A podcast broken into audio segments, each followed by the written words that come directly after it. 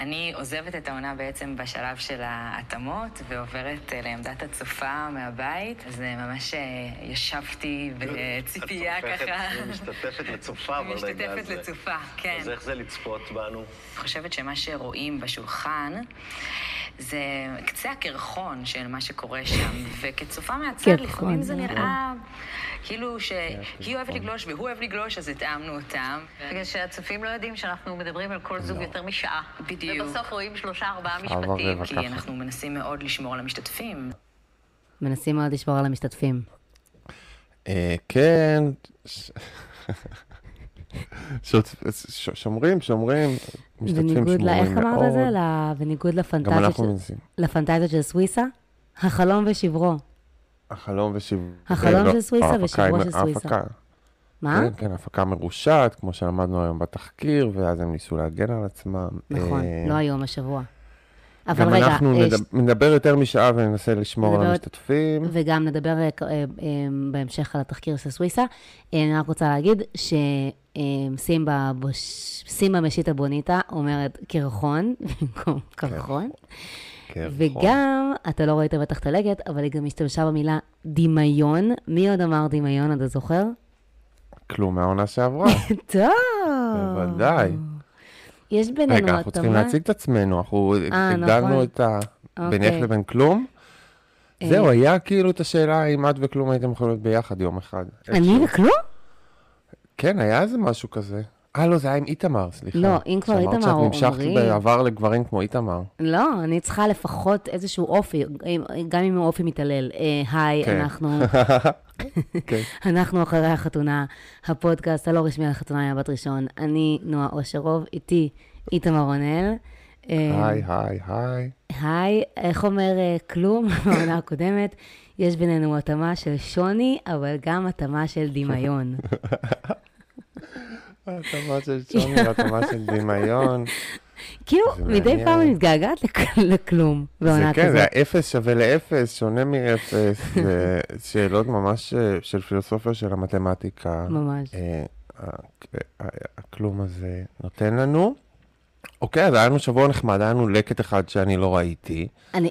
וראינו ממנו. איתמר התעקש שנקליד את הפרק הזה אחרי הלקט, רק בשביל שהוא לא יצפה, לא, שהוא לא יצפה בלקט. אני לא ידעתי. א', גם בכל מקרה, אתמול היה קצת מסובך לשנינו. נכון. אה, אבל כן. אבל כן. חשבתי שאולי יהיה משהו עם רינת וזה, אבל כל דבר שהוא באולפן שהם מדברים עם הזה, לא, אני טון אאוט, ולא היה שום קטע כאילו... אני גם, אני גם צפיתי בזה בדילוגים, אבל הייתי חייבת לשלוף את הקטע הזה, כי הוא ככה פשוט...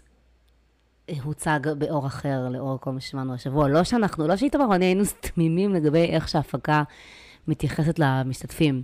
אבל זה פשוט נחמד לשמוע דברים כאלה. יש גם איזה רגע כן. בפרק הזה שיעל אומרת, אומרת לדניאל שכשהיא נתנה לו את המעטפה, אז היא חשבה שיש איזשהו סיכוי שרינת לא תימשך, או שהשידוך הזה לא יצליח בעצם, והיה לה קשה לישון בלילה. אז אני תוהה אם גם השבוע היה לה קשה לישון בלילה. אני מאמין שכן. מאמין שכן. הם בטחקו את זה מאוד קשה. לא, ברור אגב שאלף, שהשידוכים שהם לא טובים, שהם לא טובים לא בגלל רוע, אלא בגלל שהם לא כך טובים בשידוכים, כמו שאף אחד לא כך טוב בשידוכים. באופן כללי, לא העונה הזאת. כן, זה לא איזה, כאילו יש איזו הנחה באינטרנט כבר, זה שהם בכוונה עושים שידוכים גרועים, ולא, הוא צעק בכתבה של סוויסה, הוא אמר, לקחו איזה ארבעה עשר רווקים שנראים טוב, אז זה ביניהם התאמות, זה כאילו המצב. כמה בסוף, כמה אנשים בסוף מתאים לתוכנית, זה לא שבאמת יש אלפי משתתפים לבחור מהם ולעשות איזשהו ניסוי מדעי אמיתי, ניסוי מדעי תקין. טוב, אתה רוצה, רגע, יש סקירה אבל השבוע? ברור, מה זה? אוקיי, תשאלי עוד שאלה. אז כן, היה לנו שבוע, בוא נגיד ככה, במטאברס של חתונמי, היה לנו שבוע רב מעללים, אבל גם היה לנו פרק אחד בסך הכל, והאמת שהוא היה לא רע. משובח. כן, תודה לאל. אז בואי איתמר תספר, מה היה לנו השבוע? אוקיי, אז השבוע התחיל כאמור עם תחקיר מרעיש של ערן סוויסה, בו גילינו שלמרות כל ההכחשות, אכן מדובר בתוכנית טלוויזיה. לקח כמה ימים להתגבר על ההלם, אך כשהגיע הפרק בשלישי כבר היינו מוכנים לשפוט את המשתתפים ולאבחן אותם פסיכיאטרית, כאילו אנחנו רואים פיסת מציאות לא מתווכת, כיאה לעונת הרוצחים הסדרתיים. הגברים סיפקו לנו מנה קדושה של פסיכופתיה, וזה בלי שקיבלנו אפילו הצצה אחת לעיניו הריקות של ההייטקיסט חונק החתולים ליאור. נכון. סליחה ליאור, אתה לא חונק חתולים, אבל זה הווייב שאתה משדר. ראשון הגיע רפאל השתקן, שנוהג לחנוק את קורבנותיו עם שתיקה מעיקה. סליחה. ראשון הגיע רפאל השתקן, שנוהג לחנוק את קורבנותיו עם שתיקה מעיקה. עידית ניסתה בהתחלה לשבור את השתיקה, אבל זה רק הוביל לשתיקה קשה יותר. מתוקה. היא, היא ניסתה להתלונן על השתיקה, אבל זה רק הוביל לרצף דיאלוג חד-עברתי. חמודה. כן, אה, כן, אה, אה, אה, אה, כן, שהותירה אותה מבולבלת אף יותר משהייתה קודם. הסכר נפרץ בסוף כשעידית מצאה את הנושא היחידי שרפאל יכול לדבר עליו, הצבא וכמה זאת חוויה משמעותית. מה שהוציא ממנו כמעט שלושה משפטים שלמים. מהממת, עתידית, כל הכבוד. מהממת, כן. לא, שיעור לכל בחורה, איך לחצוב, איך לחצוב בסלע, איך לחצוב. חיים שלמים של חציבה, כי עידית מידע שמעולם לא חיבבה, נמשכה או הסתדרה עם הגברים שנכנסה איתם למערכת יחסים, אז אולי גם הפעם תצליח לשכנע את עצמה להתגבר על הדחייה. הייתה מאוד חמודה.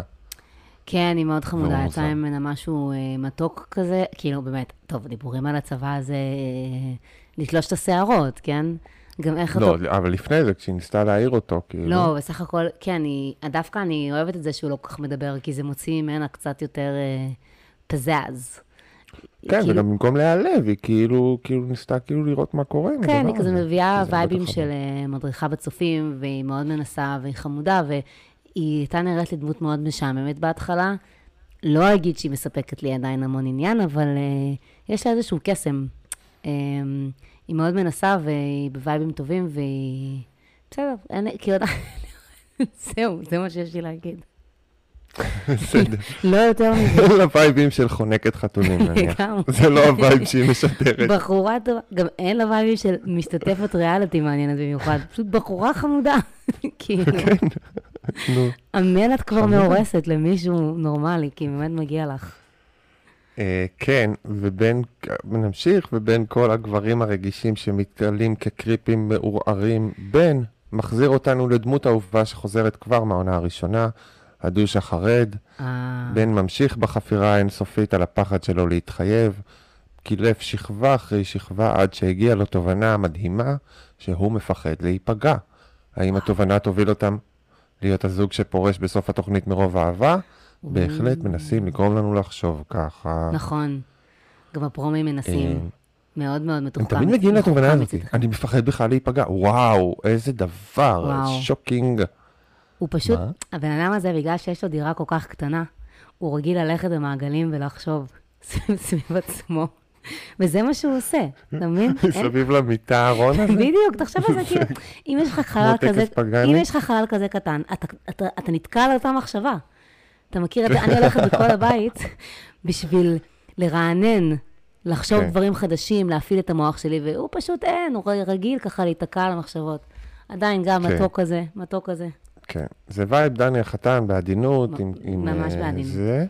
אבל מעיין מהממת גם, וגם אבא שלה, ונמשיך עם ליעד ולימור, שהמשיכו את עיר החדבש עם הדינמיקה הכי קשה מאז המטבח של איתמר וקרין. וואו, וואו. ליעד נעלב מכל דבר, הסתגר לתוך עצמו, חפר, תקף והתנהג כמו בן אדם, שניצל מאי בודד אחרי שלושים שנה, ועדיין לא למד מחדש איך להתנהג עם בני אדם אחרים. גדול, לימור גם הטיחה את האישוס שלה על המסך, היא נעלבה, בהגז... נעלבה בהגזמה, דלגה בלי שליטה בין התנחמדות כמעט מתרפסת בכל מתיילד, לבין חוסר סבלנות ורצון אז לברוח מהקריפ שהתאימו לה. הם סיימו את עיר החדבש בברוגז, כלומר ליעד עשה ברוגז, ואפשר לספור את הימים לפני שיחליטו לשים סוף להתעללות ההדדית. שאלה עם הדדית, היו הרבה המגיבים ש... תקפו אותה, וואו, שזה הזוי, הזוי. זה מאוד... אתם הזויים. אתם שונאים נשים, אם אתם רואים את הסיטואציה הזאת וחושבים שהוא בסדר, אתם שונאים נשים. אני לא רואה דרך לראות את זה שהוא לא, הוא באמת נוראי. מאוד קשה להבין, זאת אומרת, כן, הוא באמת נוראי, וגם הבחנה יפה לגבי זה שהוא היה תקוע על אי בודד שלושים שנה, הוא גם נראה ככה. כל מיני אשתי כזה, יואו, חתיך אבל, כאילו כזה עדיין, חבל שהוא כזה מבאס, חבל שהוא כזה יצור, זה יצור, כאילו. איך יסמין עדיין חושבת שהוא חתיך? זה מאוד קשה לה. היא אוהבת להציק לי עם זה, כן. מאוד, יש לי יכולת מופלאה להפריד את האישיות מהגוף. לא, כי עדיין האישיות יש בה איזו רגישות ופגיעות כזאת, כאילו יש משהו עדיין כמו ילד קטן שקצת כן בא לך לחבק עדיין בתוך כל ההזיה. בפרק הלקט של דני ויאל, בפרק הלקט שדיברו עליהם, אז דני ויאל, טוב, קשה להתייחס ברצינות למה שהם אומרים על המשתתפים, אבל אני אגיד את זה בכל זאת, הם אמרו ששניהם גדלו בלי הורה או עם הורה אחד, זאת אומרת עם איזשהו חוסר של הורה בחיים, ושהם בגלל זה אולי לא לגמרי יודעים להתנהל בעולם בסיטואציות מסוימות. זה בא, יותר משעה שהם מדברים על כל אחד, בשעה ורבע שהם מדברים על כל אחד, הם מזכירים את ההורים. אגב, אני, אני מקשיב לפודקאסט של דני ויעל, הוא פודקאסט מאוד נחמד, הפסיכולוגיה וזה, והם דיברו על זה שאנשים נמשכים לאמא שלהם, כאילו יש דמיון מאוד גבוה בין spouses לבין ההורה. אני עדיין רוצה להתעכב על זה שאתה מקשיב לפודקאסט של דני ויעל. פודקאסט מהמם, אני גם אוהב את דני ויעל מאוד, הם חמודים, יש להם פודקאסט אחד, נראה לי הם מנסים לשחזר את הדינמיקה שלנו ככה בפודקאסט שלהם. אוי, איתמר. בהצלחה לא קטנה, וזה כזה פסיכולוגיה קלה, אני מוגר פסיכולוגיה, אני נהנה מזה. סליחה, הם מנסים לשחזר את הדינמיקה שלנו, אנחנו היינו קודם. זה מה שאמרתי. אה, חשבתי שאמרתי שאנחנו מנסים לשחרר את הדינמיקה. לא, לא, לא, אמרתי שהם, אמרתי, אמרתי, אבל הם מאוד חמודים, והם דיברו על זה שזה נכון שיש מבחנים כאלה, מביאים לאנשים זרים שתי תמונות, וכאילו הם תמיד מצרפים בין האמא לקלה, כי הם דמות, כי יש דמיון גבוה, ואנשים גם, גם אנשים שדומים להם, ואז הם אמרו שהם דיברו על זה, ואז הם כאילו צחקו על משהו שהיה להם קטע על זה בתוכנית. ואני חושב שהם ממש כאילו ישבו והתאימו קלות לאמהות, אה, באמת? וראו שזה... אני חושב שהם ישבו עם תמונות של האמא והזה, ואמרו, אה, היא דומה, היא דומה, היא דומה, היא דומה, וזה חלק מההתאמות. זה ברמות, מה? אם אמרנו... זה קריפי. זה היה בשעה ורבע, הם צריכים להכניס קצת תוכן, השעה ורבע, אז הם גם מביאים את התמונה של האמא, רואים אם היא דומה או לא דומה. זה הכל, אי אפשר, אתה לא באמת לוקח את כוחות הפסיכולוגיה ומתאים בין אנשים. מתחילת הסדרה, הדבר הזה, שמבטיחים לכם בתוכנית, לא קיים. אם לדני ואל, רגע, אבל אם לדני ואל יש... אין בכוחות הפסיכולוגיה יכולת להתאים בין האנשים טוב. הפסיכולוגיה לא יודעת את זה. היא לא המדע הזה שעושה את הדברים האלה. איתמר, למי הנאום הזה? כולנו משוכנעים פה, אבל... לא, בסדר, סליחה. סליחה, לא, זה הדבר הזה, כאילו, הם עושים, לוקחים כל מבחנים שקיימים, פסיכולוגיה, דברים שקיימים, אבל לא שבסוף מובילים אותך למצוא בן זוג מתאים. זה כאילו הפער בין הדבר הזה, הם לוקחים דברים שנשמעים כמו מדע. זה רק כמה אורתופריסטים, ברור שכל... לא, אני לא חושב, אני חושב שכולם חושבים, מסתכלים על התהליך הזה, וחושבים שיש בו איזשהו היגיון, אבל בתהליך עצמו כולו אין היגיון, הם לוקחים איזה לקט של מבחנים פסיכולוגיים. סליחה, אתה מה זה עושה להם הנחות שוב? הם אלה שהביאו, מביאים את ההיגיון, בסדר? למה אני עושה להם הנחות? אני אומר שזה תהליך, זה שקר. אז בסדר, אז מותר גם להציב מולה מהגיד ולהגיד, מה שאתה אומר עכשיו, שזה לא באמת, אין באמת כזה דבר התאמה, ואי אפשר לחזות את זה, ואין בזה הרבה היגיון. אבל זה לא הם אומרים את זה, אתה אומר זה ברור. זה לא ברור לכולם. למה אני מגן עליהם? אני לא מגן עליהם. אני לא מגן עליהם, אני אומר על התהליך הזה, לא, לא, לא, אני אומר שהתהליך הזה כולו, של ההתאמה, הוא בולשיט. זה איזה לקט של מבחנים פסיכולוגיים. לא, זה, איך זה מגן עליהם? אתה כאילו אומר, זה בולשיט, לכן אין טעם לקרוא, לקרוא שזה בולשיט. להגיד שזה בולשיט. לא, לא, לא. לא, אני רוצה לכל מי שראה את אוסף המבחנים שהם עושים, והתהליך וההתאמה, ושמע את הדברים הפסיכולוגיים, וחושב שיש איזשהו מהות וערך, בגלל שיש צידוקים פסיכולוגיים אמיתיים לדברים שהם אומרים, וחושב שהדבר הזה, התהליך הזה, יש בו היגיון, אז אני רוצה להגיד שאין בו היגיון. זה לקט של כל מיני מבחנים פסיכולוגיים מכל מיני מקומות, שיוצרים איזשהו ערב רב שאין לו שום משמעות, ושום ערך ושום אה, דבר. זה, זה פיקנטריה מפסיכולוגיה. אין בזה באמת תהליך שמיועד למצוא בן זוג. בסדר. ושימצא בן זוג מותאם. אוקיי, הבנתי. זה לא להגן עליהם, זה לרדת עליהם, למה? אבל לא, אה, לא, אבל אני אומרת שאם יש... זה תמיד... ש... לא, אבל אם כן, תקשיב, אני אומרת שאם יש להם פודקאסט, בכלל, ב... ב... ב... שבטחה גם, אם יש להם פודקאסט, הייתי חושבת שזאת תהיה הבמה להגיב לטענות. אה...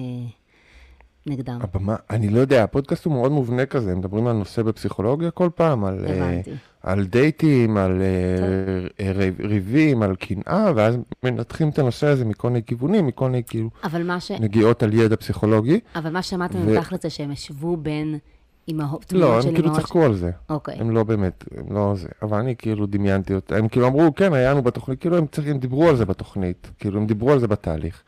אבל שוב, לא, כאילו, זה, זה כזה, רואים איזה משהו שקשור למדע, אבל הוא, הוא משחק עם מדע, זה כמו יריד ב, ב, בגן שעשועים, אין בזה מדע אמיתי. כן, אבל הם תמיד אוהבים לשחק בין, כאילו, מדברים על התוכנית כאיזשהו תהליך פסיכולוגי עמוק ומשמעותי, וכהתאמות ש, שנבחנו וכולי, כן, לבין זה שהם כן. מסירים את ידיהם מכל אחריות. זה בסדר, זה חלק מהמשחק. אה, כן, נכון, אבל אני חושב שהאמת נמצאת בחוזה, זאת אומרת, זה לא טיפול... הם משחקים אותם זה טיפול, ויוצרים את הרושם הזה. משחקים אותם זה טיפול, והם... יוצרים את הרושם הזה. זה לא טיפול, זה לא... אבל אז בעצם ברגע שזה... זה בדיוק העניין, פה הפסדה. אבל בואו שנדבר על השבוע, על הפרק, ואז... כן. אוקיי, אז אתה רוצה... לא, את ישר, את בטוחה שאני אגן עליהם, ואז את כאילו מראש תוקפת אותי, כאילו אני מגן עליהם, כי אני בכלל לא מגן עליהם, אני לא מבין מה קורה פה. אוקיי, הרגע המרגש, הרגת אותי. אבא של מעיין, שישב בחוץ עם בן, הוא היה הכי חמוד, הוא בטח כוכב השבוע של נועה או משהו.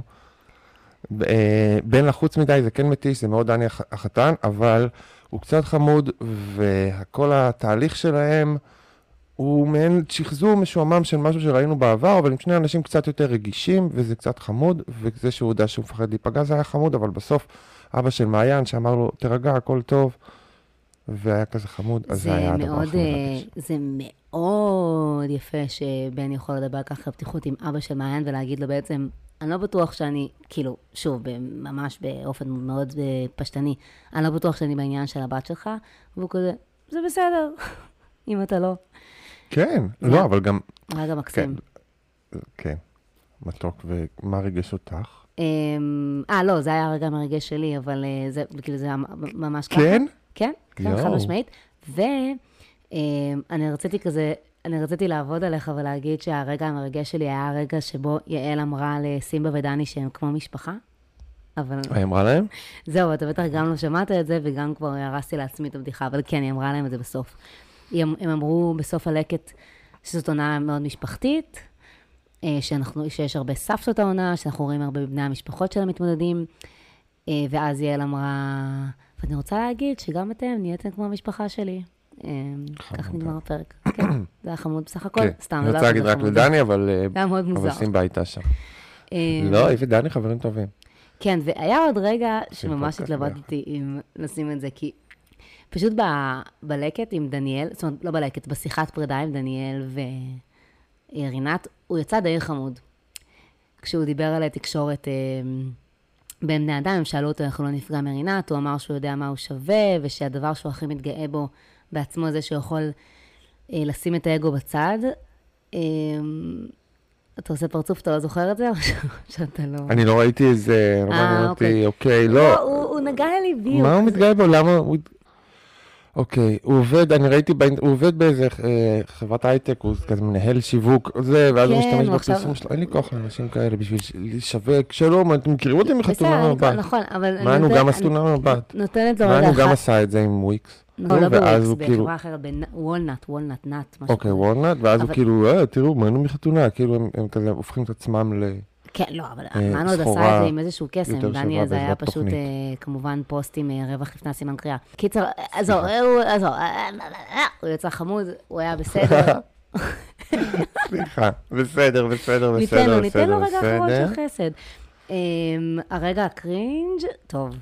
אוקיי, אז רגע, נתחיל בקל, ואז נעבור לסיפור של הפרק. בסדר, נתחיל עם רפאל, בסדר? על השתיקה של רפאל קצת. רוצה לדבר עליה? כן, כן. למי יגידו? אנחנו פה, זה פודקאסט, זה פודקאסט חתונה מהבת ראשון, ודייטינג של נועה. כאילו, לא כרגע, לא אקטיבלי כרגע. יש איזה, יש משהו שחברותיי ואני היינו תמיד אומרות אחרי, באמת, מלא מלא דייטים, היינו חוזרות הביתה ושאלות איך היה, ואז אומרים, היה טוב, הוא שאל שאלות, ככה. זה כאילו, מישהו ששואל שאלות, זה, זה קודם כל דבר. למה? אבל יש אנשים שמדברים, הוא הכי גרוע שיש, כאילו. נכון. מישהו יבוא יחפור לך, זה כיף. לא, יש אנשים שמדברים, יש או שאנשים שמדברים רק על עצמם, או גברים ששותקים, ואנשים שיודעים לשאול שאלות, זה אומר שהם גם יודעים לדבר, וגם יודעים להתעניין בצד השני. מה זה מדברים על עצמם? אני לא הייתי בהרבה דייטים. מה זה אומר מדברים על עצמם? אני כאילו, אני אדבר על דברים. אני אדבר על שיר, כאילו, על שיר של הדרך, אני אדבר על כאילו דברים. נכון, אבל זה מרגיש שכאילו את כל הזמן מראיינת, והבן אדם השני לא יתרח רגע, כאילו הבן אדם השני מקבל את הבמה, זה יכול גם לנבוע מחוסר ביטחון, כן? זה לא תמיד איזה אגומניקים. אני תוהה על מה זה הדבר, על מה מרואיינים בדייטים? נגיד, אנחנו עכשיו בשיחה ראשונה, מה אתה עושה בחיים, מה מצבך המשפחתי, לאן, איפה טיילת, מה עשית, השאלות הרגילות שלצערי, כולם אומרים זה כמו רעיון עבודה, אבל מה לעשות, זה מה שקורה בדייטים. אפשר לדבר על דברים סתם, כשהם לא כאילו, כאילו... כן, גם על דברים סתם צריך לנהל שיחה, גם אם אנחנו מדברים על מוזיקה, אז בן אדם, או על תוכניות טלוויזיה, אז יש אנשים שמאוד חשוב להם כל הזמן, או כל הזמן מתרכזים בהבעת הדעה שלהם, ושוכחים לרגע שיש בת שיחה מולן. זה לא, זה לא כזה, מה? זה יכול להיות מאוד מקסים, אבל בדייט ראשון. תחשבי, את יכולה לשבת בשקט, זה מה שאשתי נהנתה ממנו. היא ישבה בשקט, הוא חפר, דיבר על זה, דיבר על הוא, דיבר על שם, היא חצי מהזמן לא הקשיבה, לפעמים הקשיבה. בסוף הלכה הביתה איתו, זה, זה, מה? זה מה ש... זה היית אתה? זה הדייט הראשון שהיה לנו, כן. בסדר גמור, יש כאלה שזה עובד להם. כנראה שאני, כנראה שאני פשוט צריכה כזה יותר תשומת לב. כן. אבל, לא, בגלל זה אני אומרת, זה לא תמיד, לפעמים זה באמת נובע מאיזושהי מבוכה, ואני לכן אני זה, אבל הרבה פעמים זה גם נובע מדברים אחרים. אבל כן, זה מה ש... על זה חשבתי, כשרפאל ככה... למשל, אצל רפאל, אני חייבת להגיד להגנתו, הוא בטח לא איזה אגומניה, הוא בסך הכל בחור שאולי קשה לו בסיטואציות חברתיות, אבל... אבל זה קשה לראות שהוא לא מצליח לנהל את השיחה... בסיסית, כי היא מאוד פתוחה לזה, ואין סיבה שלא, זה קצת מוזר לי איפה זה נתקע. כן, הוא נורא נורא לחוץ, אני כאילו, כן. אני רוצה קצת לסק בשפת הגוף, הוא עושה דברים כל כך מוזרים עם הידיים, ניכר, כאילו יש לו, הוא, הוא לוקח את היד, מזיז אותה בארבע זוויות, כאילו כל מפרק הולך לזווית אחרת, עד שאיכשהו איך זה מגיע לה, לה, להניח את הראש עליה, אבל בזוויות כאילו כמו, מנוף מקופל כזה, דברים מאוד מוזרים, ואז פתאום היד שלו, הוא שותה יין, והיד השנייה כאילו מחזיקה כוס שנייה של יין, וזה הכל ממשיך שם, ויש לו פוזה כאילו מאוד מאוד צבאית, אבל היד כאילו סיסי מתנפנפת שם, פולטת את כל העיד שלו כאילו החוצה. כן. ויש את הקטע הזה שניכר שמאוד מאוד לא נוח לו, והוא מסתגר בעצמו, אבל אז הוא משחק אותה כאילו כן נוח לו, הוא כאילו כזה עושה, אה, כן נוח לי, ואני מתמתח כזה. אני אגיד משהו עליו שעכשיו הבנתי, בזמן שאתה מתאר אותו, שאני מרגישה שהוא דווקא לא מודע למצלמות, אבל הוא מאוד מודע לעצמו, כל הזמן. מאוד. לא מרגיש ולא, וקש... ולא נוח לו, לא ואני נוח חושב שאולי אבל... הוא ישתוק, הוא ו... כרגע הוא אומר שסתם לוקח לו זמן להיפתח, הוא פשוט נורא לחוץ, כשהוא ירגע קצת, אולי נכון, הוא נכון, בדיוק, בגלל זה אני לא, אני לא כל כך זוקפת את זה לרעתו, ו... ועוד מסכן, שלחו אותו עוד לריקודים, יאללה, זה התעללות בבקשה. יואו, זה היה מביך נורא, זה היה מביך נורא. אבל עידית הצילה את זה, כי אז זה שהיא אמרה לו על השתיקות, ואז היא אמרה, גם היא אמרה שזה מפריע לה, כשהוא אמר שזה מוזר לה, וגם היא אמרה שעשיתי לעצמי כמה זמן הוא לא ידבר אם אני לא אדבר, זה היה נורא מצחיק, זה היה כאילו כזה פרק את כל המועקה. וגם היה לו רגע של מודעות עצמית, היא שאלה אותו, כאילו היא שאלה אותו בן כמה, הוא אמר לה שהוא מגרד את ה-ארבעים, אז היא אומרת לו, אוקיי, בן כמה אתה מרגיש? אז הוא אמר לה, בן שבעים. שזה היה מאוד חמוד, כזה. לא, היה שם קטע, טוב, נחזור לזה, הוא אמר, ילד רע מתחת לעטיפה. מה זה, א', אתה לא ילד רע, מה זה אומר? אתה הולך לדנג'ן, מזדהן בציבור, מה אתה עושה כאילו ב... מוצץ לארוניסטים חרדים בגן העצמאות, מה אתה כאילו, מה הפעולה? שנייה לפני זה הוא אמר, תפסתי ראש, אבל בחיים לא השתכרתי. אבל אולי, לא, אני חושב שהוא כן, אוקיי, אני חושב שהוא כן רומז למשהו מתחת לסדינים, שהוא כן, אני ילד רע, אני נותח פליקים בטוסיק אחר כך, כאילו כזה. נכון, אבל בשבילו ילד רע, זה פשוט, כל דבר שהוא עושה שמנוגד לעולם החרדי ממנו יוצא, אז כאילו אין שם שום, הוא לא מחביא שום דבר, כאילו אמרנו שהוא במוסד, אבל הוא לא מחביא שום דבר חוץ מזה. לא, לא, הוא גם, הוא שניהם בזה, כן. אני מתה כבר שהם יחזרו, אני רוצה להבין אם הוא אכן עובד בבית קפה, מה קורה שם. אה, לא, אצלי לחברתנו, אהובתנו, אמרה שלחיזוק זה שהוא שבקניק, זה שהוא מנהל בית קפה בירושלים. נכון. ועבר לגור בתל, למה הוא עבר לגור בתל אביב עם הבית קפה בירושלים? מה ההיגיון? מה הסיפור כיסוי הזה? כמו, כמו אלפי אנשים שחיים, שעובדים בירושלים ולומדים שם ומעדיפים לגור בתל אביב, בגיל מסוים, ובסטטוס משפחתי מסוים. אבל כן, בסדר, אבל זה מה שסיפור. טוב, לא יודעת, אני ממש נחכה לראות שהוא יחזור. אני חושבת שאם הוא פשוט, אני פשוט חושבת, באמת איתמר, אם הוא היה איזשהו תפקיד בכיר, בשבק או במוסד, הוא לא היה יכול להשתף בתוכנית. בוא נהיה שני ריאליים, כן. אוקיי. בסדר. אפילו עם הסיווג הביטחוני שלנו אנחנו אמורים לדעת את זה. אוקיי. יכול להיות, לכי תדעי. אני עדיין מקבל מכתבים מהשבק. יש לי קטגוריה חדשה לכבוד הזה, וזה כוכב הקרינג' של השבוע. שזה איחוד של שתי הקטגוריות, כי ליעד, ליעד הרוויח את זה. וואו, ליעד. איזה איש, איזה קרינג'. וואו, וואו, וואו. אז אנחנו נדבר על ה... זאת אומרת, כל הרגע הקרינג' שלי היו בעצם הריבים ביניהם, וכל ההתנהלות ביניהם. אתה רוצה להתחיל לדבר עליו? אני כאילו... הוא מושלם. דבר ראשון, יש את ה... יש לו את הפתיל הכי קצר בעולם. הוא נפגע מכל דבר, ומתקיף ישר. מסתגר בתוך עצמו כזה, בצורה ממש ממש אגרסיבית, ואז תמיד יש את הפאנט של ה... טסטימוניאלס, שהוא מדבר על זה, והוא תמיד מרגיש מותקף, הוא לא מבין מה הוא עשה, ואז הוא חוזר אליה, ומתנצל, ואז כועס על זה שהוא התנצל, וזה כל פעם אותו מעגל, זה נורא, נורא, נורא, הוא נורא לחוץ, הוא יוצא משליטה, זה ממש מופע, וגם יש לו איזו דמות כזאת, ששוב, אנחנו לא כל כך מכירים מהתוכנית, כזה היפי, גבוה, דק, כאילו יש לו דמות מאוד מרשימה, הוא מישהו שיזכר, אני חושב ש... אין להם הרבה זמן, צריך ליצור את הרגעים האלה, כי הם הולכים להיפרד בקרוב. כן, אתה חושב שהם לא יחזיקו את העונה? לא נראה לי, נראה לי הם נפרדים כאילו בשבוע הראשון שהם בזה. הם סיימו את זה בשתיקה, בברוגז. לא, אני גם חושבת, אבל זה פשוט יהיה, פשוט ההפקה, כל כך קשה לי, כל כך קשה להם לתת לי יותר מזוג אחד להיפרד, הם יעשו הכל בשביל שהם יישארו. אני לא יודע. ואגב, לי מה שהיה קשה בכל הפרק הזה, זה ש... וזה מבחינתי, אתה יודע, כתבתי את הדבר הכי קרינג', זה זה שהעריכה הייתה קשה על הצפייה. כשהם ישבו בארוחת ערב, בגלל זה גם היה נורא קשה להבין את הנרטיב. עזוב מי צדק באמת. אפילו איזה נרטיב מספרים לנו, כן? זה היה לא ברור. כשהם ישבו בארוחת ערב, כל משפט שלהם, היה בשעות אחר, כל, כאילו כל שעות היה נפרד מקודמו, זה היה נראה כאילו לעורך יש תורת, ואז היה נראה שכל אחד מהם קופץ מ-אפס ל-מאה, זאת אומרת, הוא אמר משהו, היא אמרה משהו, הוא ענה במשפט לא קשור, היא אמרה אחר כך משהו אחר, פתאום הוא אמר, היא, היא אמרה לו שהוא אגרסיבי. אני חושב שזה זה היה, אני חושב שבטח הם לקחו, זה, זה היה בעיה בעריכה שם, היה בטח יכול מגיע זה... בעייתי של שיחה של יוצאת לא ברורה ולא מובנת, והם כן. עשו מה שאפשר כאילו בשביל... לסדר את זה. ותשמע, בעיקרון, כאילו באינסטינקט אני איתה, כן? כי נכון שהיא בכיינית ומעצבנת. היה את הארוחה שהתפוצצה, ואז היא ישבה בצד במונית, שזה היה מושלם, שהיא ישבה הצידה כזה, אחרי שאומר לה שהיא אגרסיבית.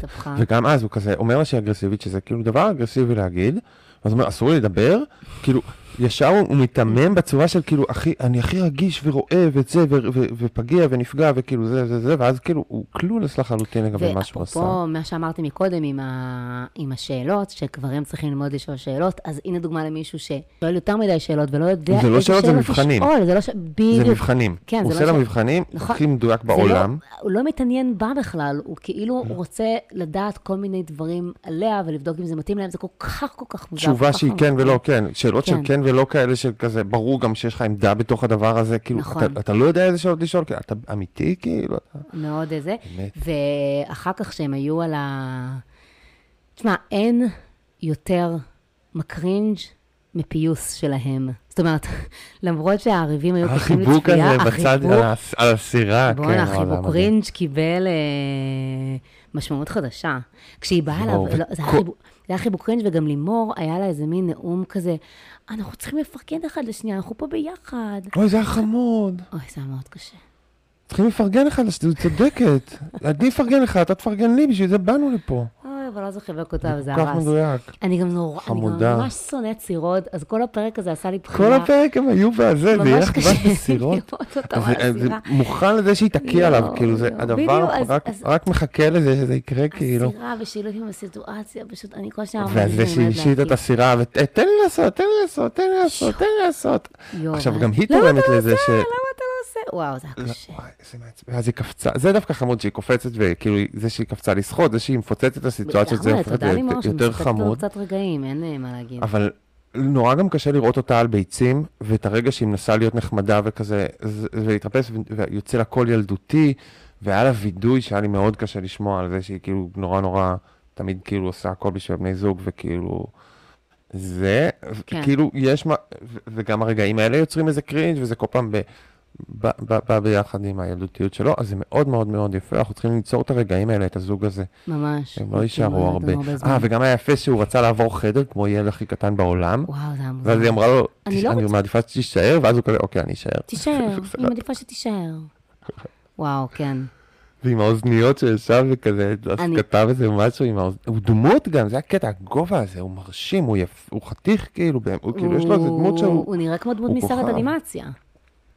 כן, אבל כאילו הוא קטע טוב. אבל זה באמת, אני כל כך סקרנית לדעת מה יקרה בפרק הבא, וזה כמעט לא קורה כבר.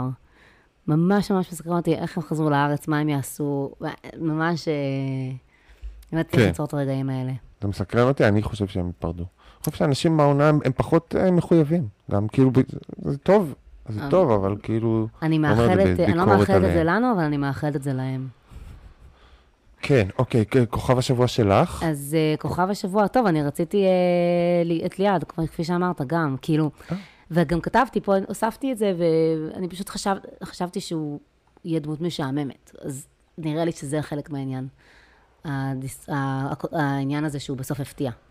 אה, וגם, רגע. בהתחלה אמרת לי כל הזמן שאת לא מבינה, כשכוכב השבוע שלי לא ברור, ואני בוחר אנשים לכוכבים שאני שונא, וכאילו זה, ולמה את לא מבינה. לא, כי אני הולכת לפי השיטה שלך, אני משתדלת לפי השיטה שלך. לכי עם השיטה שלה, אני... אתה צודק. כל אחד עם ליבו. אבל אני לא בחרתי אותו, ואני גם לא... גם סליחה, אבל אתה יודע מה, הנה, אנחנו כבר דיברנו עליהם מספיק, אבל הנה משהו קטן שלא דיברנו עליו, זה שהוא קם כל פעם שהיא נגשת לשולחן, זה שהוא... שהוא קם כל פעם, שהוא קם... אה, כן, כן, כן, כן, כן, כן. כן, זה ממש כזה, אמרתי צלטון, בטח גם כאילו, אלון קוסטיאל וטד... זה חלק מהאי בודד הזה. אלון קוסטיאל וטד בנדי גם בטח היו קמים כל פעם, כאילו. לא, זה חלק מהאי בודד הזה. אני לא יודע איך להתנהל עם בני אדם אחרים, כאילו. אוקיי, בן אדם, אוקיי, קמים, ראיתי פעם בסרט שקם, כאילו... זה גם חמוד לעשות את זה כמחווה פעם אחת, אבל אחר כך זה, כאילו, כשאתה עושה את זה לאורך כל הארוחה, זה כבר נהיה מעיק. את כבר לא תרצי לקום. ללכת לשירותים, כי את יודעת שכשאת חוזרת, גם הוא יצטרך לקום, זה ממש זה. מה כוכב השבוע שלך? טוב, ליעד, נכון? אז דיברנו עליו. כן, כן, ליעד. הדבר שיצאתי עם השבוע הוא קשור לתחקיר של סוויסה, אז יש לך איזו תובנה שבועית שלא קשורה לזה? היא גם קשורה. כאילו, היא מחברת קצת בין הפרק לסוויסה, אז אפשר כאילו להתחיל, זאת אומרת, יש לך הערות? אם אין לנו... יש לי הערות קטנות. אז בוא נעשה הערות ואז לדבר על התובנות שלנו. היה את הקטע שבן הגיע לתובנה. ודני שם, זה היה נשמע כאילו, הוא לא מבין על מה בן מדבר, אבל הוא שואל את השאלות המנחות. ואז, וכן, ומה זה גרם, ולפעמים הוא גם פספס בשאלות המנחות, אבל זה לא כזה משנה, כי אתה אומר ואז, והוא כאילו לא מתכוון לואז, הוא מתכוון למשהו אחר, אבל זה לא משנה, כי הוא זורם כאילו. אז כל הכבוד לדני, שגם כשהוא אפילו לא מבין כך על מה, על מה בן מדבר, הוא מצליח להוביל אותו לתובנה. אה, זה אתה אומר. עם כוחות הפסיכולוגיה, מאוד יפה. תרגיל פסיכולוגי יפה, שכאילו... אני מרגישה שגם אני עושה את זה לפעמים, כשאני מתנתקת. כן, זה שיחה, כי... בשיחה, לא מזמן... זה לא וידוי מעניין כל כך, בן, אני מצטער, לא מזמן יצא לי, לא מזמן יצא לי לצפות בעצמי בשיחת זום, כאילו בהקלטה, כי אתה צריכה לראות משהו לצורך העבודה, לראות משהו מחדש, ואני מסתכלת ואני אומרת, או, פה אני מתנתקת, כי אני רואה שבאדם השני מדבר, ואני לא זכרתי בכלל על מה הוא דיבר, ואני ממשיכה פשוט להנהן, ולעשות, כן. ואני אומרת לעצמי, מעניין אם הוא שם לב לכך שתדעתי. וגם בזום, אתה פשוט מסתכל על עצמך, ונהנהן ומסתכל על עצמך, כאילו זה מה שקורה. אתה לא שומע אותו, לא מסתכל עליו, לא כלום. החטא הכפול זה שכשאני מסתכלת על שיחת זום מחדש, אני עדיין מסתכלת על עצמי. אז מעניין אם דני רואה את זה ואומר, אה, נכון, אין לי מושג בבן אמר פה, אבל הייתי ממש, הובלתי את זה כמו שצריך. הוביל את זה כמו שצריך, הגיעה לתובנה. כן. אז מה יצא בשבוע? אז התובנה, נכון, אני תמיד אומרת, אני תמיד משתמשת לטעות במילה מתמודדים, במקום משתתפים, ואז אתה מתקן אותי, וגם יעל ודני דורכים להדגיש תחת כל עץ רענן, שזה לא מתמודדים, לא מתמודדי ריאליטי, הם משתתפים. אז אני מעכשיו החלטתי, אני לא הולכת בכוונה לקרוא להם מתמודדים, אבל אני לא הולכת לתקן יותר, סבבה? כי כאילו אני מרגישה שזהו, די, הם כבר מתמודדי ריאליטי. אני מרגישה שגם משהו בכתבה הזאת הבהיר את זה לחלוטין, וגם בלקט המאוס הזה שהם יושבים ומדברים עליהם, כאילו אני מרגישה שיש איזשהו חטיבה... אני חושבתי שזה משנה, משתתפים ומתמודדים מבחינה איכותית, זה פשוט, הם לא... אין פרס בסוף. אז זה בדיוק העניין היחידי. כן, בסדר, אבל זה בדיוק כל העניין הזה בכתבה בעצם. גם בהישרדות הפרס הוא לא כזה משנה, סבבה, אני מבין. לא, אבל זה מאוד מאוד חשוב להם. כתוכנית לא להציג אותם כמתמודדים, כי הרעיון זה שהם משתתפים מרצונם ולא מתמודדים על איזשהו פרס, ולא חייבים להישאר בתחרות שהם לא רוצים להיות בה. ופה בעצם משהו בכל העניין הזה של... משהו בכל העניין הזה של הכתבה, שהראה כמה ההפקה מייצרת לחץ על המשתתפים, זה רק מראה, כי... כי מה העניין שבמילה... הוא נראה כמה ההפקה, אוקיי. כן, לא, גם מה העניין במילה מתמודד? המילה מתמודד אומרת שאתה צריך להתמודד עם... לחצים או אתגרים שמופעלים עליך. ולכן זה גם חשוב להם לא להשתתף במילה מתמודד, כי להראות שאנשים משתתפים מרצונם, נכון? אבל הכתבה לא הראתה, הכותרות דיברו על זה, הכתבה לא הראתה את הדבר שאת מתארת. כאילו, אני בטוח שהוא קיים, אבל איפה הוא היה קיים בתחקיר? אני כבר, אז אנחנו כבר נקפוץ את זה, כן?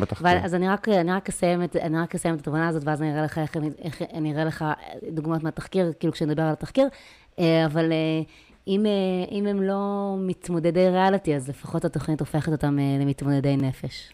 אני, חד משמעית, אני חושב שכאילו, אני לא חשבתי משתתפים, זה יותר טוב ממתמודדים, זה ריאליטי, אתה עדיין משתתף בריאליטי, וזה עדיין טראומטי. התחקיר הזה הוא חרא בלבן של תחקיר. זה לא תחקיר, זה לקחת לראיין אנשים ולשים את הציטוטים שלהם. תחקיר זה לעשות תחקיר, הוא לא תחקר. הוא לקח אוסף ציטוטים דרמטיים, לא ברר ביניהם, אין בהם כלום. אין שם טענה ספציפית אחת נגד דני ויעל, אבל שמו אותם בכותרת, בתמונות, דיברו עליהם שוב ושוב ושוב. יש שם טענות ספציפית. טענה ספציפית אחת, אה, יעל, משהו שהיא אמרה שפגעה בתוכנית אחרי זה, זו הטענה היחידה. ופעם מישהו שאומר שהיא התנצלה לעדותו של מישהו, זה כאילו, מישהו שמספר על משהו שהיה במפגש איתה, שהיא התנצלה ומפרש את זה, כאילו היא הלכה לחדר ובהפקה נזפו בה, זה כאילו, איזו פרשנות שאין בה כלום. זה פשוט טענה שאי אפשר, הוא לא עשה שום דבר בשביל לאמת אותה, אז אין פה שום... מילים כלליות כמו, זה כמו קאט, כאילו, זה מה שעושים בתחקיר שאין בו כלום. זה אומרים המון פעמים, זה כמו קאט, זה כמו קאט, זה כמו קאט, אבל אין תוכן, וצריך כאילו היום, במות העיתונות, זה פרשנות, אתה לא יכול להסתמך על פרשנות ועל מילים גדולות. וכולם בסוף גם נעלבו מהעריכה, ולא במהלך התוכנית. כל הסיפור, כל הסיפורים תמיד מגיעים לשבר שלהם, שקרה במהלך שידור התוכנית, ולא במהלך התוכנית. הם בטראומה מהעריכה, והם בטראומה מהשידור של התוכנית, הם לא בטראומה מהתהליך עצמו, הם בטראומה מהחשיפה. לא, זה לא נכון, אבל איתמר, רגע, זה לא נכון, רגע. קודם כל, יש המשתתף הראשון, שלא התראיין בשמו, זה כנראה אמיר, והוא אמר ש... והוא זה שאמר שאחד הרגעים המשפילים היה כשיעל התיחה בו השמות ועשתה ממנו צחוק, לא בדיוק נכנס לזה כי הוא רוצה להסתיר את זהותו, אז הוא אמר שהיא אמרה לו דברים קשים, היא ניסתה להפעיל מניפולציות, ואז אחר כך היא התנצלה, אז כך, כך הוא אומר לדבריו, וכפון שאתה אומר, היא גם... הוא חושב שההפקה דיברה איתה ונזפה בה, אבל הוא אומר בעצמו שהוא רצה לפרוש, ושהיה לו... ושהוא... וש... ושכאילו רמזו לו שכדאי לו להישאר, וזה כאילו הרגיש שמאיימים עליו. ובשלב מסוים... הוא הרגיש שמאיימים עליו, זה מה שהוא אמר. וזה הפך לאיומים. אני כאילו, אין לי מה להגיד, זה לא, זה לא, זה בן אדם כאילו שמדברים איתו, מנסים להעביר לו את הסיטואציה שהוא נמצא בה, הוא נכנס ללחץ, הוא, הוא בריב איתם, ואז הוא מוציא איזשהו ציטוטים. אבל... זה שהרגשת שמאיימים, כאילו איפה לא היה שום איום, הם בטוח גם לא אימו עליו, הם אמרו לו, איך הוא יצא, כאילו, הם לא מאיימים. אבל אין, אתה... אין איומים, נו באמת, לא היה איומים. זה איומים, ואז אתה שם את זה בכותרת, בגלל שאמיר אמר או מישהו אמר, הרגשתי שמאיימים עליי באופן מרומז, זה מספיק לאיומים, פסיק פסיק, כאילו, זה התחקיר הזה, זה כאילו... אני אגיד לך, אבל מה, רגע, רגע, אבל קודם כל, אוקיי. זה התנהלות לא הולמת מאחורי הקלעים, בשום דבר בתחקיר שהוא הציג, הכל היה אה, אמירות כללית, ושוב, כשאתה מסתכל על הדברים האלה, צריך להסתכל מה התוכן האמיתי, אתה לא יכול...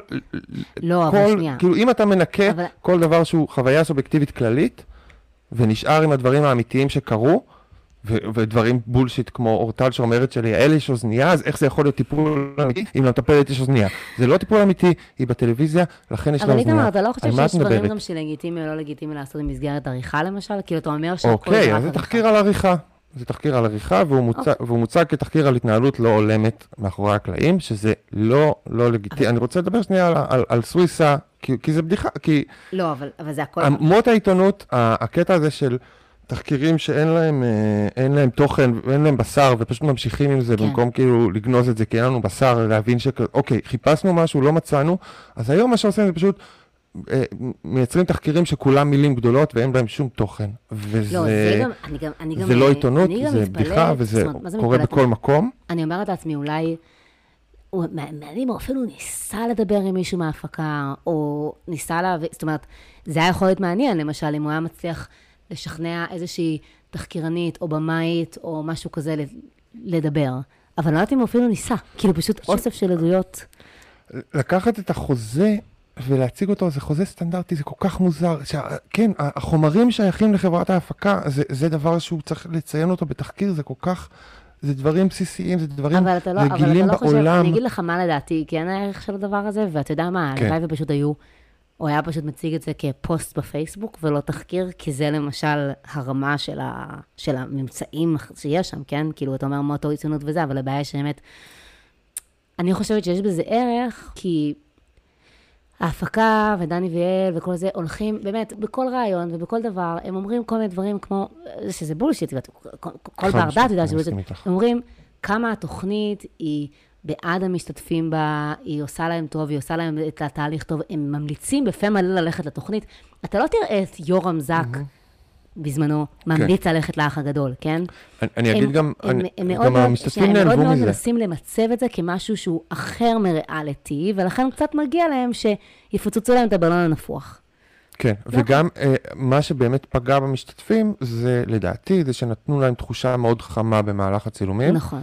ואז ערכו אותם בצורה קרה, והם מאוד מאוד מאוד נפגעו מזה. וזאת הפגיעה, כאילו הפגיעה דווקא, בדיוק מההצגה הזאת, היא גם נעשית מול המשתתפים, אני חושב, אני לא הייתי בתהליך הזה, אז אני חושב שהיא נעשית מול המשתתפים, ואולי מול עצמם, ואז כשאחר כך חוזרים לזו תוכנית טלוויזיה, אז יש בגידה מאוד מאוד חזקה שחלקם הרגישו. אז, אז אני, אני חושבת שזה קשור לזה, ההצגה הזאת בדיוק, של החום, ואני מסכים איתך. שוב, על המשחק הזה, על האם זה טיפול פסיכולוגי או לא טיפול פסיכולוגי. בעד מי אתם בעצם? אתם בעד... כאילו, זו הרגשה שמאוד בעדך. כשאתה הולך להשתתף בתוכנית ריאליטי כמו הישרדות או אח, אתה יודע שאתה חלק מאיזשהו משחק, ופה אתה מרגיש שכאילו יש מישהו שהוא אמור להיות לצדך, ולכן תחושת הבגידה של העריכה גדולה יותר. בתרבות הביטוי, אני חושב שכאילו, כשקוראים תחקיר כזה, צריך לקחת ולמחוק במרקר את כל הדברים שהם לא... אירוע ספציפי שאתה מתאר דבר ספציפי ואמיתי ו... שהוא לא חוויה אישית, ולראות מה נשאר, וזה תחקיר נשאר בו שלושה דברים, ושניים מהם הם מפגרים. כן. אני כן רוצה להגיד ש... מה? תגיד, תגיד. מה אמרת? לא, אני חושב שזה מבאס, אבל אני חושב שכן חשוב להדגיש שוב, שללכת לריאליטי זה מאוד מאוד מאוד רע, זה יכול להיות טראומטי, אם התוכנית מצליחה, בטח שזה יכול להיות טראומטי, זאת לא תוכנית טיפול, הם לא באים לעזור לכם, הם אף פעם, אף פעם, אף פעם אל תחשבו שהם באים לעזור לכם. זו תוכנית ריאליטי בפריים טיים של ערוץ שתים עשרה, ותמיד, תמיד, תמיד, תמיד, תמיד להתרחק מזה כמו מאש. לגמרי. זה, זה אש, זה אש. חברים, זה אש. הם הלכו לאש, וכן, נכון, יש איזה משהו ש, ש, שאת צודקת, שכאילו מציגים את זה, כאילו זה מקום חם וזה, אבל הפריים טיים של ערוץ שתים עשרה הוא לא מקום חם, הוא מקום קר. הוא מקום מאוד קר, וגם... ולזה אתם נכנסים. אנחנו, זה... אני, אני כן אומרת מצד אחד להתרחק מזה כמו מאש, אני, אני מצד שני אני אומרת, אם אתם אנשים שיכולים לעמוד בזה ואתם יכולים למנף את זה לצורכם, מי אני שאגיד לכם לא, אבל לרגע לא תחשב, אבל תבינו שזה קודם כל אתם על עצמכם. זה העניין, אף אחד לא ידע. זה הימור מאוד גדול, אבל ההימור הזה של אני אעבוד בטלוויזיה, זה לא מאה ממאה. כמו איתמר היה בטוח שהוא יעבוד בטלוויזיה. היה בטוח, תשעת אלפים אחוז. שהוא יפתח ברים שיהיו מפוצצים ושכן, לגמרי. והתרסק על הפנים. נכון. תמיד, תמיד, תמיד להתרחק מומש. אני לא... כן, נדבר על התגליות של העריכה? נדבר על... כי היו דברים... היו דווקא דברים ספציפיים על עריכה מאוד מאוד מאוד בוטים. אני לא עושה... מאוד מעניינים. אני לא עשיתי מנהרת הזמן השבוע, כי הרגשתי שפשוט כל הכתבה הזאת הייתה מנהרת זמן אחת ארוכה, שממש נתנה לי זה. כן. אז כן, דברים בוטים, אני... הדבר... אחד הדברים שקפצו לי דווקא זה גברת אורטל יעלומי. אוקיי. היא אמרה שלקחו שיחה ושמו אותה בסוף. זו השיחה של הבי...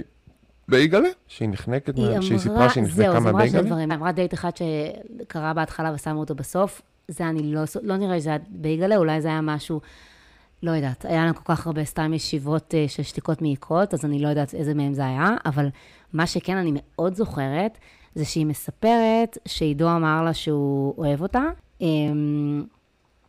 והם לא, והם לא תפסו את זה בזמן אמת, ומה שהם עשו זה ראיינו אותו בטסטות והלבישו את זה אחר כך, והלבישו את זה אחר כך. ואם אתה זוכר, יש סצנה שאני ממש ממש זוכרת אותה, שהם הולכים כזה באיזשהו שביל, ואז הוא אומר לה, אני חושב שאני מתאהב בך, והיא שמה כזה את היד על הצוואר ומתרחקת, וכאילו זה נראה כמו התגובה המיידית שלה למה שהוא אמר, זה כאילו נראה כאילו היא ממש נרתעת. ועצם העובדה שאתה יודע שהוא לא אמר לה את זה ברגע הזה, וזאת לא הייתה התגובה שלה, יש בזה משהו. רגע, על זה דווקא... אוקיי, כי גם רלי ואלעד אמרו את זה על שיחה ביניהם, שהדביקו את זה ברכבת שלא רואים את הפנים שלו. אבל אלה הדברים שהכי פחות הפריע לי. אבל לא, אני אגיד לך רגע שנייה, ואני אגיד לך למה... משהו שלא קרה במציאות, ועד יום אחרי זה אומרים, תעשו את זה... אני אגיד לך למה זה הפריע לי אצל אורטל, כי היא באמת יצאה מפלצת, ואלה הדברים הקטנים שלאט לאט הוציאו אותה מפלצת, כאילו, התגובות האלה, והרוע הזה. ואלעד, זה נורא התפלאתי לראות, אנחנו נראים כמובן על אלעד שמי, ושדמות אהובה מאוד, אז אני התפלאתי, כי בסופו של דבר הוא יצא טוב. אז כאילו, בסדר, אז לא אמרת את זה, אז לא אמרת את זה שם, ואמרת את זה אחר כך, והדביקו את זה, אז לא כל כך הבנתי.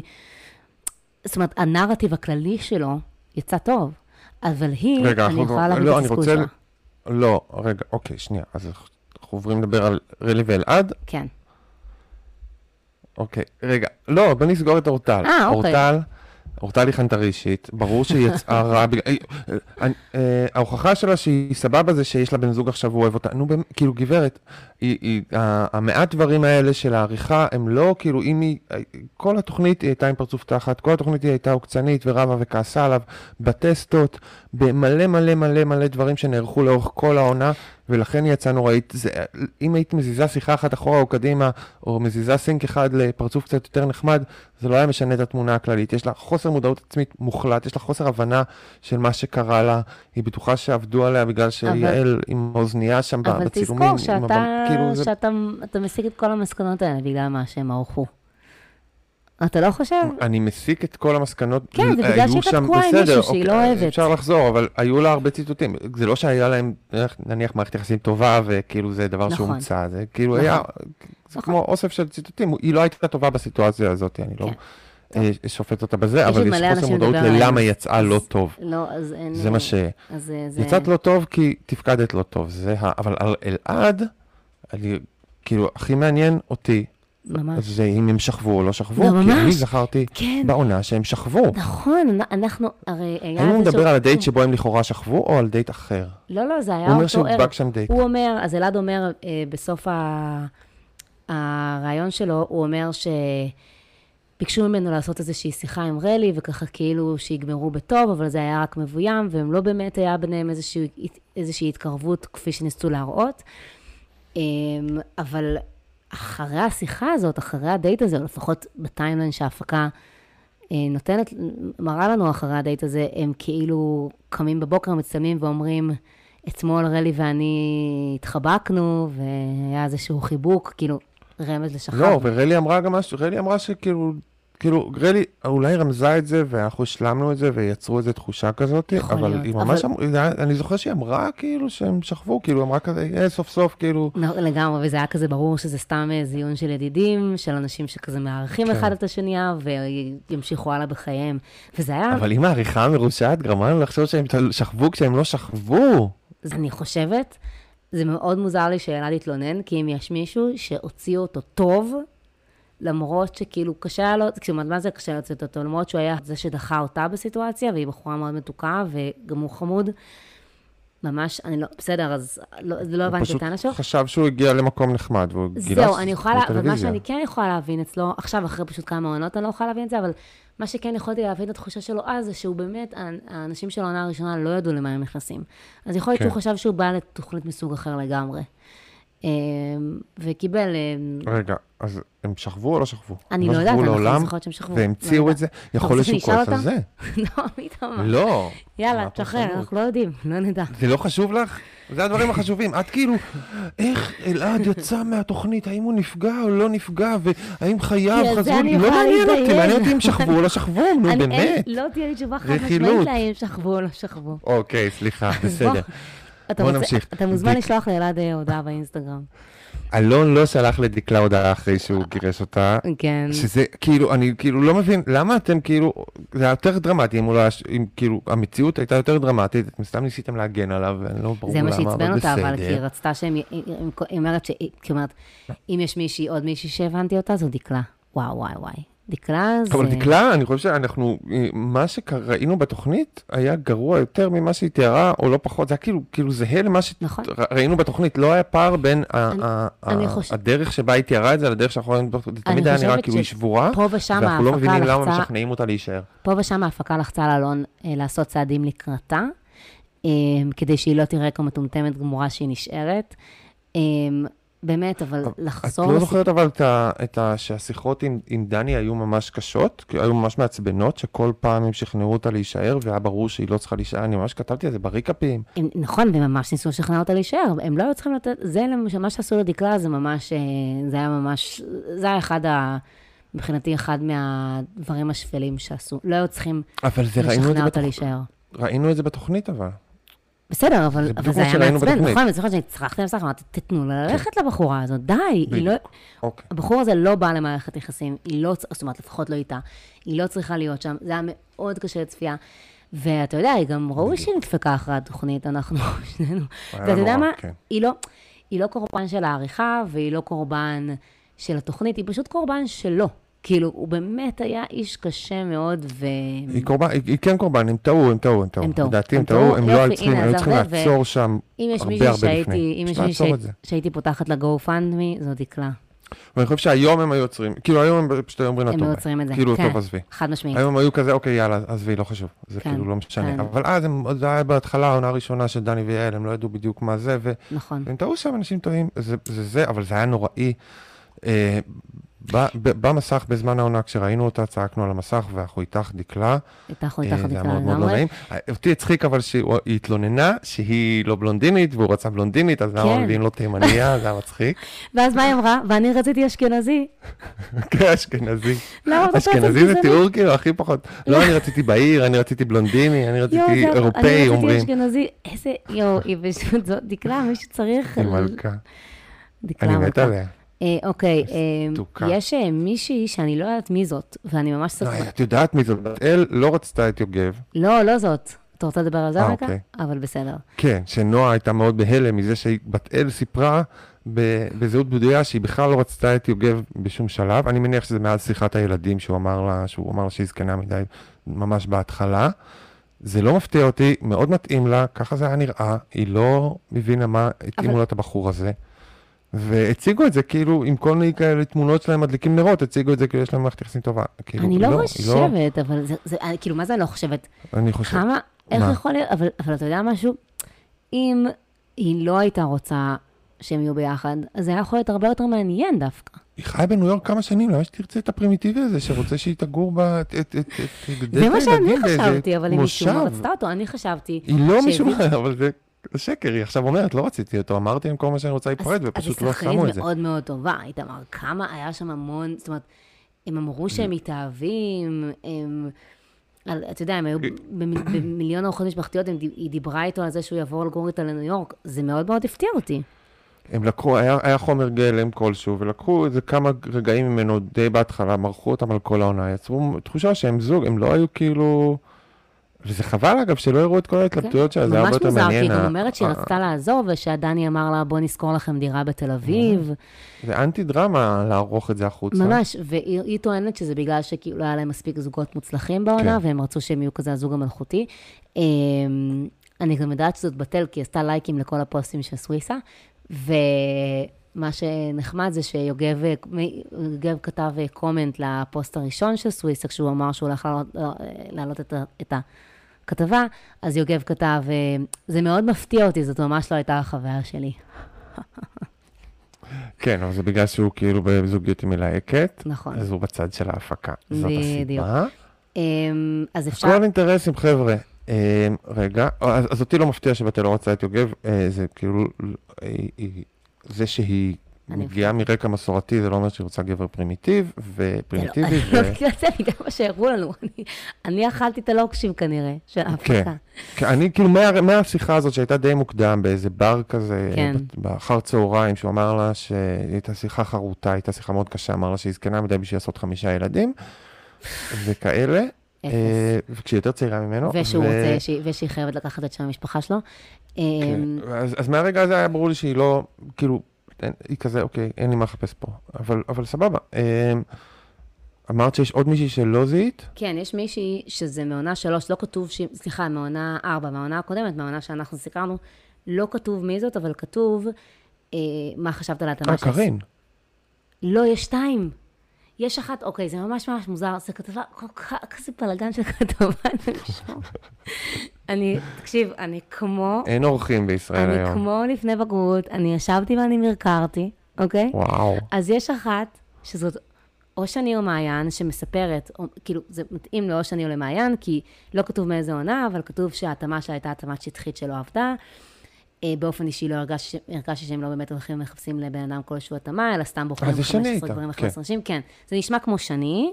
שני. והיא אומרת שישבה הבית חצי שנה, והרגישה שדרסה אותה משאית. זה גם באמת, הכל זה שפה של שני. שני, שני, שני. ואז אחר כך... וגם ברור שהיא תדבר, כי נותנים לה פתח לדבר. היא גם אומרת, זה חוזה עמוס סעיפים קפדניים, וכל שני וחמישי התקשרו להזכיר שאנחנו חותמים עליו. זה הכי נשמע כמו שני, זה לא מעיין. גם מעיין נראה לי באין לקוח לה עכשיו אבל זה באמת העמתים לשניהם. והאחרונה, וואו, יש משהו כך ברגע. זה סיריאל. זה סיריאל הבא, נועה גוללת בתחקיר של סוויסה. אני צריכה אסיסטנט. אני כאילו, באמת, זה כל כך זה. אוקיי, הנה.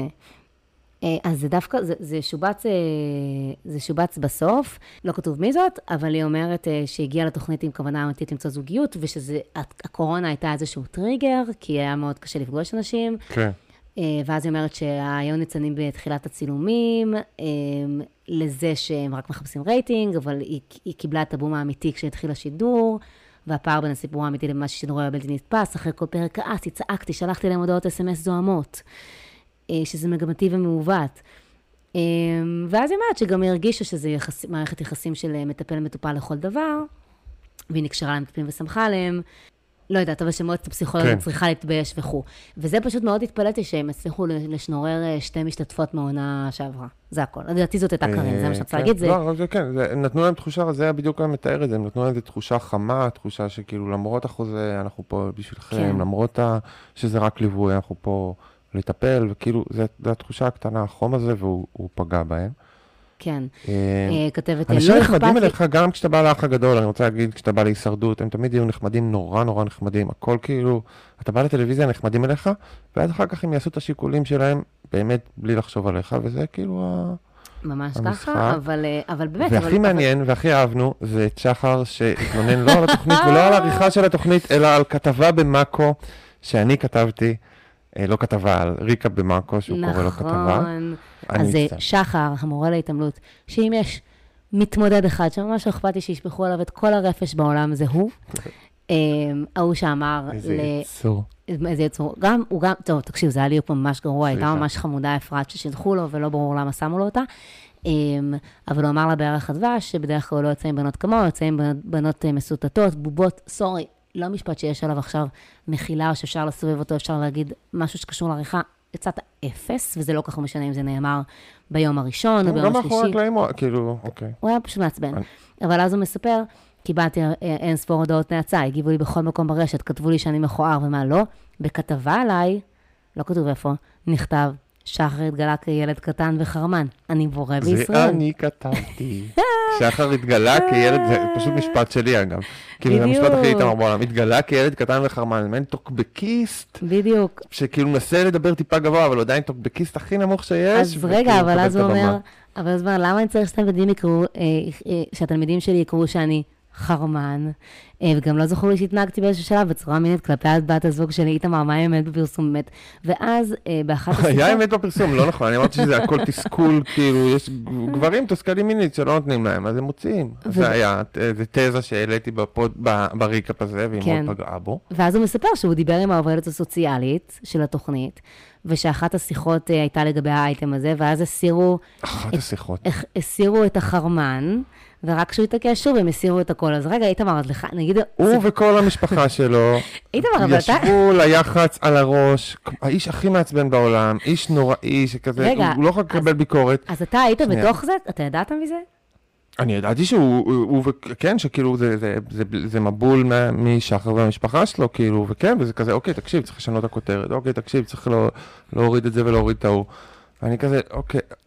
אני כאילו קצת התעצבנתי, כאילו, אתה יודע, אתה כותב, אתה רואה על המסך, זה תמיד הייתה, אוקיי, אני רוצה כאילו, אני כתבתי את הכותרת, כן, היא שונתה וזה ירד, ולמדתי מזה, וחלק מהדברים שדיברת עליהם בעונה שעברה, הם קשורים לסיפור הזה. הוא יצור, הוא בן אדם בלי מודעות עצמית, אני לא בעדו, אבל אני כתבתי איזה ריקאפ שהוא כאילו מנתח את מה שאני רואה על המסך כצופה. כצופה שמתרגש כצופה, כצופה שמופעל כצופה, כצופה שמתעצבן כצופה, ורציתי לתווך את זה לקוראים, כאילו איזו חוויה שלנו כצופים. ו... אבל ברגעים שאנשים יוצאים באמת מגעיל, ואתה כאילו מנסה לתווך את זה בצורה הזאת, אז זה יוצא אה, רצח אופי, וכאילו ודברים שלא יעשו. אז, אז כששחר נורא נורא נורא נעלה, ונורא התעצבן, והורידו את זה, ואתה מתחיל לחשוב מה אני עושה פה, ובסופו של דבר שיש פה בן אדם, לא משנה אם הוא, הוא יצור והוא לא מעניין אותי, אבל כאילו, לחוות עם, ה, עם הקוראים את החוויה של הצפייה בצורה נקייה, בהתעלמות מזה שיש שם בן אדם בסוף, זה כאילו, אתה צריך עדיין לזכור שיש שם בן אדם, עדיין להיות עדין, עדיין להיות... אה, לזכור שאנשים שם קוראים את זה, זה ישראל מדינה קטנה, ואכפת לשחר ממה שכותבים עליו במאקו, אז... תהיה קצת יותר רגיש כשאתה כותב דברים במאקו, תמיד, כי זה יותר חשוב מזה, כי בסופו של דבר אני לא אתגאה ואלך עם הקבר, עם הכותרת שחר הוא ילד קטן וחרמן, אני לא אחקוק את זה על הקבר שלי, זה לא איזה גדולה. זה לא הביא לך את הפוליטר. כאילו, הכל בסדר. אז כאילו, כן, ובאמת מאז ניסיתי כמה שפחות והרבה יותר בקלות גם, אז עוד התעצבנו, אמרנו מה הוא מתלונן, יש לנו זה, חופש מערכתי, אבל בסוף... מאז אנחנו יותר, זור, יותר זרמנו לאורך השנים עם הריקאפים. לי אני עוד הרבה מה להוסיף, אני חושבת שזה יופי של מסקנה לסגור איתה את הפרק. לא, רגע, יש לי את התובנה שלי. אה, אוקיי, זה היה התובנה לסיים. שווה. אני רק רוצה להגיד על איך, ש... איך רואים את התוכנית עכשיו, זה ממש קצר. אבל יאללה. כאילו אחרי שראינו שהעריכה היא ממש מזעזעת ברמה של תספרים סיפור אחר ממה שקרה. התובנה שנשמח לשמוע, כי אני לא יודעת מה לעשות עם זה. נכון, זה מבאס שזה ערוך. זה מבאס, זה אכן מבאס, זה ארוך ברמה הזאת שבה אתה מקבל סיפור שהוא לא מטווח, אלא כאילו מומצא, מפוברק. זה כאילו, תמיד ידעתי את זה, אבל זה גם מבאס לראות את זה, מבאס לראות את זה כאילו מול הפרצוף שלך, זה כאילו האמת. כן. ו... אבל מה שאפשר לעשות לעתיד, זה כאילו, כמו שרואים סדרה בדיונית, צריך כשאתה רואה את זה להשעות אמונה, להשעות אמונה או להשעות אמונה? להשעות. להשעות אמונה. אה, השעות. להש... להשעות את האמונה, כאילו, ואז אחרי זה לזכור שהניתוח הוא על התוכנית ולא על אנשים, כאילו, זה כל מה שאני כל הזמן אומר, אבל צריך להתייחס לזה, כאילו זאת המציאות כשאתה רואה את זה, אין, אין כיף אחר, אין דרך אחרת ליהנות מזה. אם אתה לא יכול לחשוב שליעד הוא פסיכופת, אז אתה לא תהנה מהתוכנית, אתה לא, אתה לא בלש שיכול עכשיו להבין מה הם עשו בעריכה, אין לנו דרך לדעת מה הם עשו מאחורי, מה היה מאחורי המציאות, אין לנו דרך להגיע למציאות. אז צריך ליהנות מזה שליעד הוא פסיכופת, לצחוק עליו שהוא פסיכופת, ולזכור שהוא לא באמת פסיכופת. וזה כל הסיפור, חייבים לשקוע בסיפור שמספרים, כמו שאתה רואה סרט על, על סטאר וורס, כאילו על מלחמת הכוכבים או משהו, זה, זה, זה הרמה, ו, ולזכור שאנחנו לא יודעים כלום, באמת, אף פעם. לא על יעד, לא על איתמר רונל שעברה, לא על שום דבר. אנחנו גם לא יודעים כלום בעברית, כי זה השעיה עם עין, אני חושבת בעצם, זה סספנס, זה יותר הגיוני. אבל אני חושבת שזה מאוד נכון. תשמע, זה, זה באמת מאוד קשה לנו ליישב את זה, כי זה, זאת אומרת, אנחנו כל הזמן משתדלים להתייחס את זה כתמונות, כ, כדמויות וכפיקשן לחלוטין, אבל זה כן בסופו של דבר החיים של אנשים. אז נראה לי שאפשר לקחת את המסקנה שלך מקודם, עם לגבי שחר ולשלב אותם ביחד. לא, בפודקאסט הזה אנחנו כן נשחיר. נכון, בדיוק. בלי מחשבה, כי אם לא שומעים את זה, זה לא במאקו, זה לא עולה לכותרת, זה לא חפיש בגיגל, חפיש. חפיש. לא ניתן לחיפוש בגוגל. וזה רק בינינו לביניכם. בדיוק. אז משחירים פה רק בינינו לביניכם. ובנימה זו, תודה שהצטרפתם אלינו. תודה. נשוב שבוע הבא. ביי.